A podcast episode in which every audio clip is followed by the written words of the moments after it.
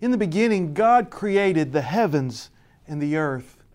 And the earth was formless and void, and darkness was over the surface of the deep. The scripture begins by sharing that the earth was a, a place of chaos. And then the Spirit of God began to hover over the earth, and, and God spoke into that chaos.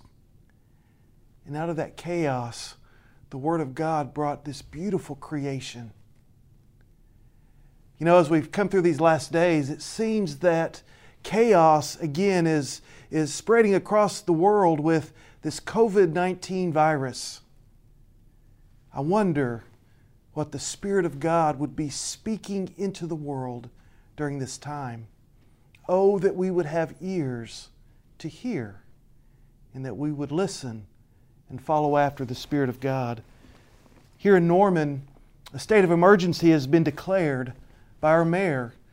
And as citizens of our community, we need to respect that authority. And, and so, as we've been asked to not gather with groups over 250 people and as the coronavirus begins to spread, we understand that those who have health issues and those over the age of 60 are, are susceptible to some of the devastating effects of this virus.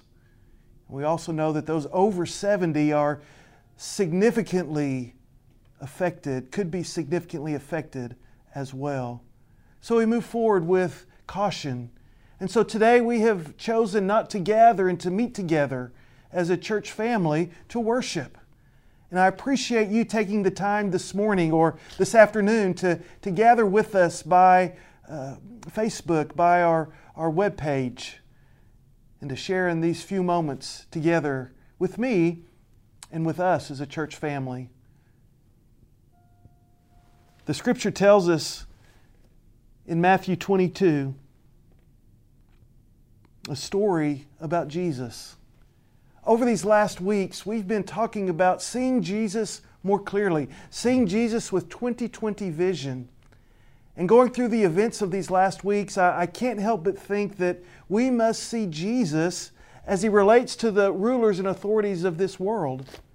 That we must see Jesus as he relates to the Pharisees, if you would. And so Matthew 22 is, is a beautiful story. It's a powerful story that, that we're probably familiar with. Allow me to read that for just a few moments. It begins in verse 15. Then the Pharisees went and plotted together how they might trap Jesus in what he said. And they sent their disciples to him along with the Herodian, saying, Teacher, we know that you are truthful and teach the way of God in truth and defer to no one, for you are not partial to any. Tell us then, what do you think? Is it lawful to give a poll tax to Caesar? or not. And the scripture tells us that Jesus perceived their malice, that he was out to get them, that they were out to get him. And Jesus said, Why are you testing me, you hypocrites? Show me the coin that you used for the poll tax. And they brought him a denarius. And Jesus said to them, Well, whose likeness and inscription is on this? And they said to him, Caesar's. Then he said to them, Render to Caesar the things that are Caesar's, and to God the things that are God's. I love this, this story because Jesus asks about the likeness on the coin. Just as we are created in the likeness of God, and therefore, because of that, we are, are, are owed allegiance to, to follow after this God, to, to listen and to obey this God. And there, there are certain things that are, are rendered and, and reserved only for God. But Jesus takes that, that coin, that coin with the picture of Caesar, and, and, he says it has the likeness of Caesar, and, and he says, therefore, there's, there's things that we must render to Caesar. There's things in our earthly kingdoms that we owe to our earthly authorities and rulers. And so we should obey our rulers when they rule and when they um, offer direction in the things of this world. But we're to render to God the things that are God's. And when those things would, would intersect, we're obviously to render unto God what is His. I'm interested in, in this question. So, how does that live out? How do we live that out in our day to day lives? How do we render to God the things that are His and render to Caesar the things that are Caesar's? Especially in a, in a time like this, where there's so much information going on, there's so much unknown, there, there's so much mystery about this disease that we are told is, is coming, this disease that we are, are told not if it comes to our neighborhoods and to our community, but when it comes. So, how are we to render those things unto Caesar that are Caesar's as we prepare for this? I'm reminded of a passage in 1 Timothy. I think it offers some insight for us as well. And so let me read that passage for you. It's 1 Timothy chapter 2, verses 1 through 4. And Paul writes to Timothy, he says, First of all, then, I urge that entreaties and prayers and petitions and thanksgiving be made on behalf of all men, for kings and for all who are in authority.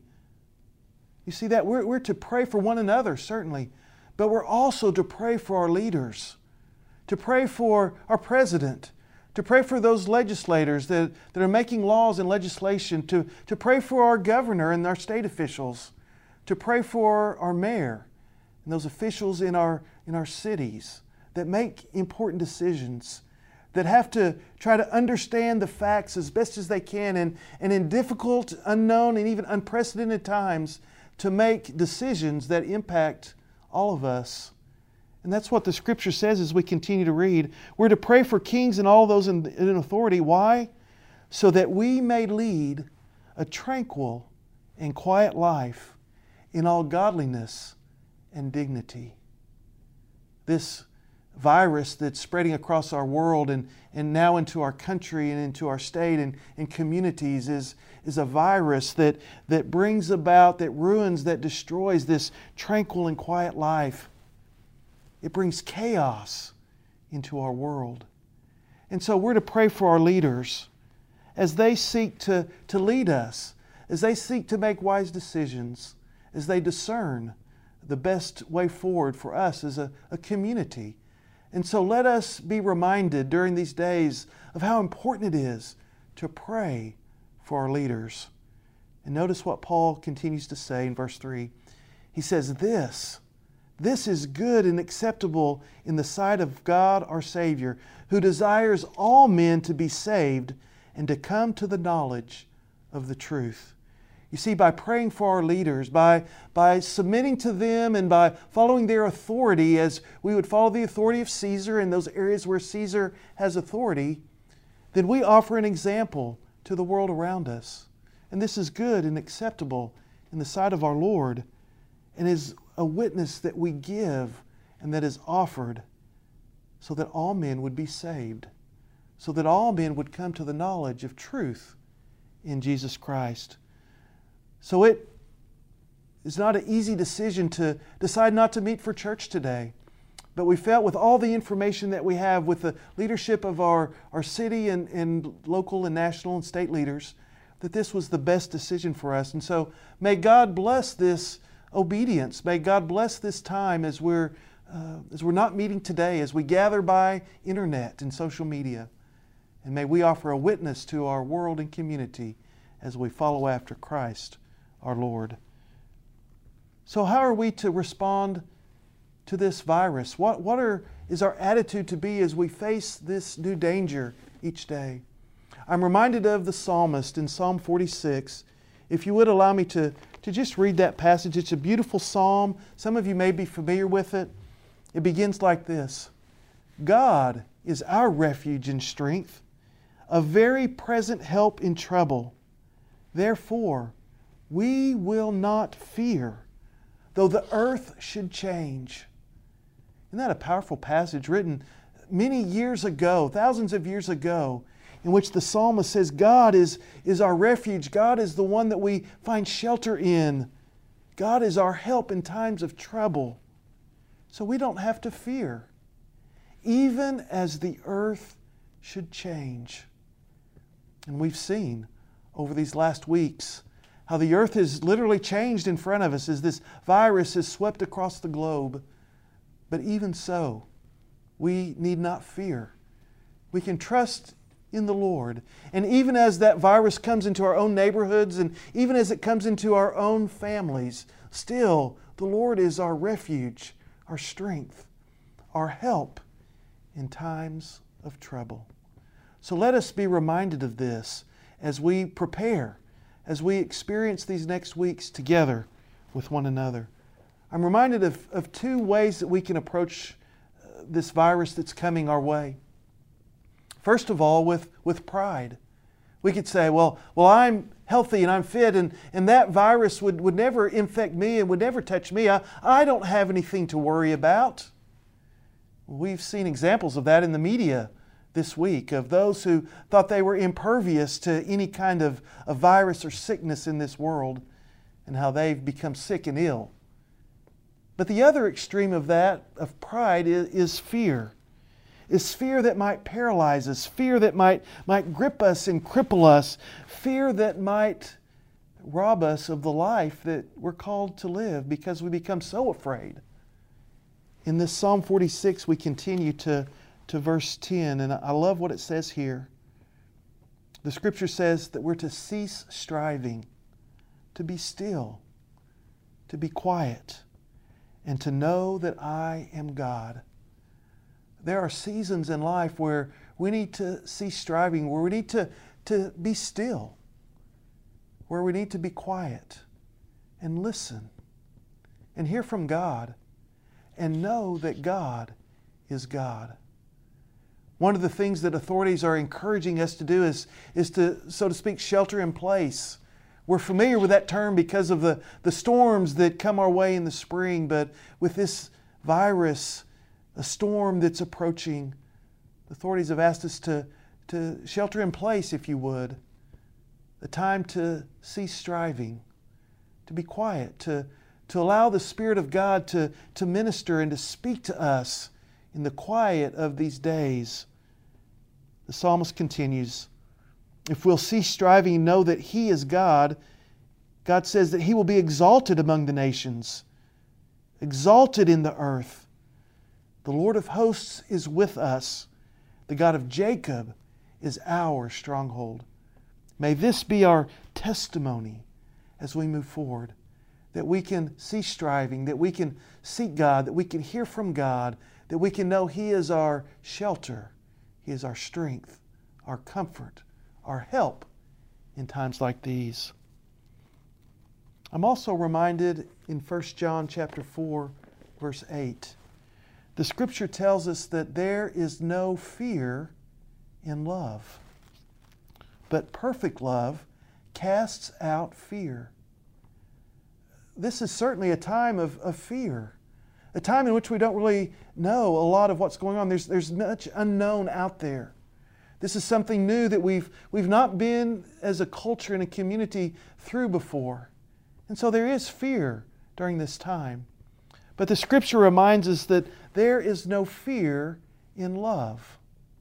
So as we struggle with our fear, let's remember to, to cast our attention not to a virus that would come our way, but rather let's cast our attention to, to God, to a God who we know loves us, to a God who we know is with us, to a God who, when we sit in the midst of His love, there is no fear. Because we know this God holds the, the past and the present and the future. And He casts out that fear as we find rest and strength and courage in Him. It's my prayer that as we have those moments of fear, that we would turn our hearts and our eyes upon God and that we would allow Him to be the source of our strength. Romans 8, verse 35 says this Who will separate us from the love of God?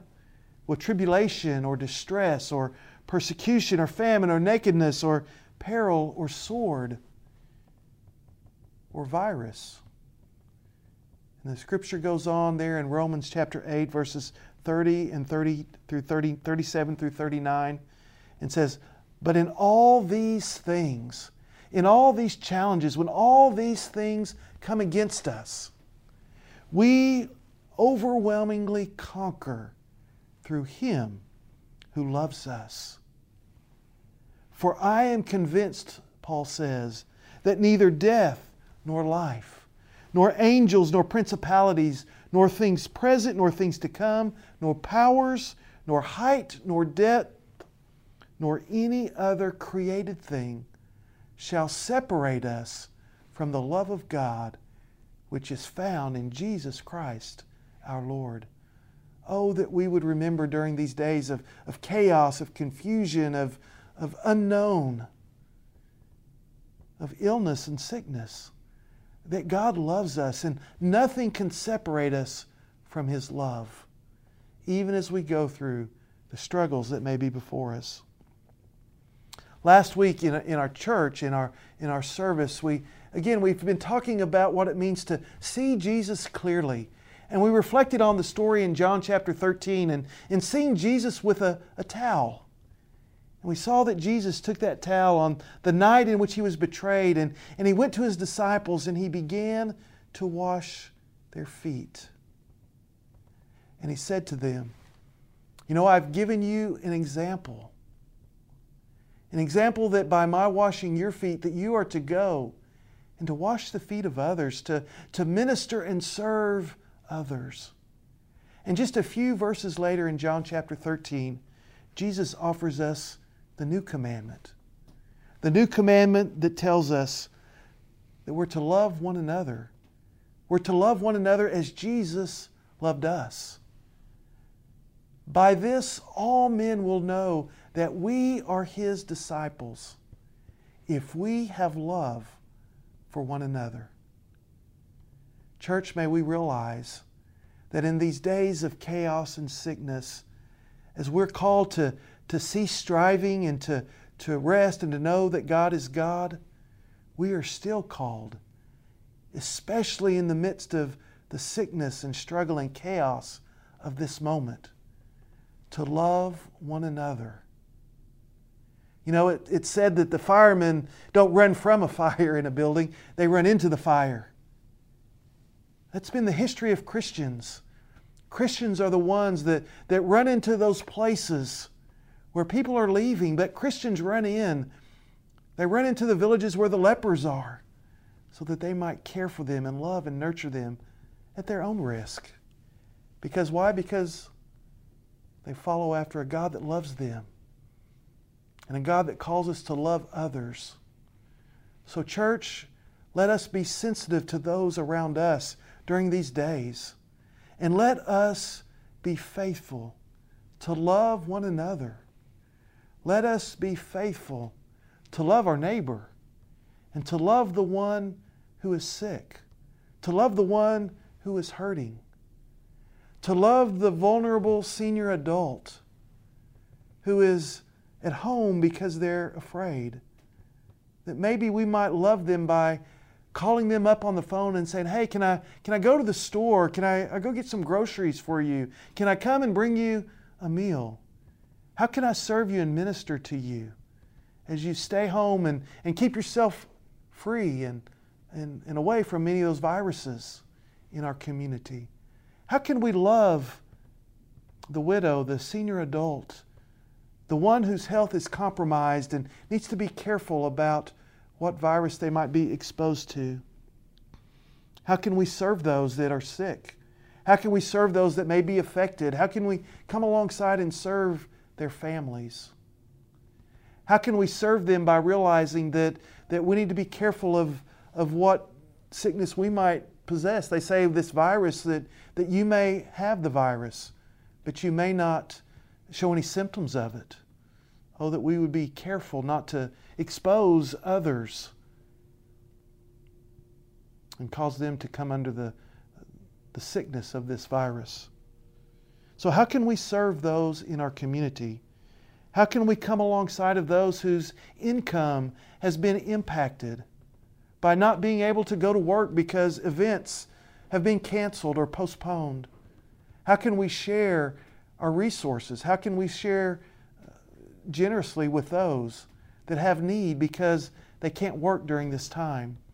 The economic impact certainly is going to be great upon our communities and our nation and our world. So, how can we come alongside of others and help them and love them and minister to them. Jesus tells us that we're to love one another, for by our example, the world will know that we are His disciples. Let me close with one more passage from 1 Timothy. I'm sorry, in 2 Timothy. 2 Timothy chapter 1. Paul writes to Timothy and says this in verse 7 For God has not given us a spirit of timidity, a spirit of fear, but rather of power and of love and of discipline. Over these days, let us show the presence of God in our life through discipline. Let us show the power of God in our lives through His power and through His love as we seek to minister and to serve those around us in whatever way they need as we wash the feet of others. I'd like to close with a prayer, a prayer that I came across on, on the internet. It's a prayer that was written by Kerry Weber of the American Magazine. And I just want to offer this prayer for us in closing as some excerpts from this prayer. It's a prayer entitled a, a Coronavirus Prayer. And I think it's very appropriate. Miss Weber has, has done a wonderful job of, of reflecting the Spirit of Christ as we would offer our prayers in our community for our leaders, for the medical personnel around us, and also for those that may be sick during this time. Would you pray with me as I read and as I share this prayer? Jesus, you traveled through towns and villages, curing every disease and illness. At your command, the sick were made well. Come now in the midst of the global spread of coronavirus that we may experience your healing love. Heal those who are sick with the virus. Heal us from our fear and pride. Stay by, our, stay by our side in this time of uncertainty. Be with the families of those who are sick or who have died. Be with the doctors, nurses, researchers, and medical professionals who seek to heal and to cure this disease. Be with the leaders of nations as they seek foresight to act with charity and concern for the people they serve. Jesus, stay with us as we endure and mourn, persist and prepare. In place of our anxiety, give us your peace. Jesus Christ, heal us. Amen. And God bless. As you spend these days, be quiet and knowing that Christ is Lord. Amen. And God bless.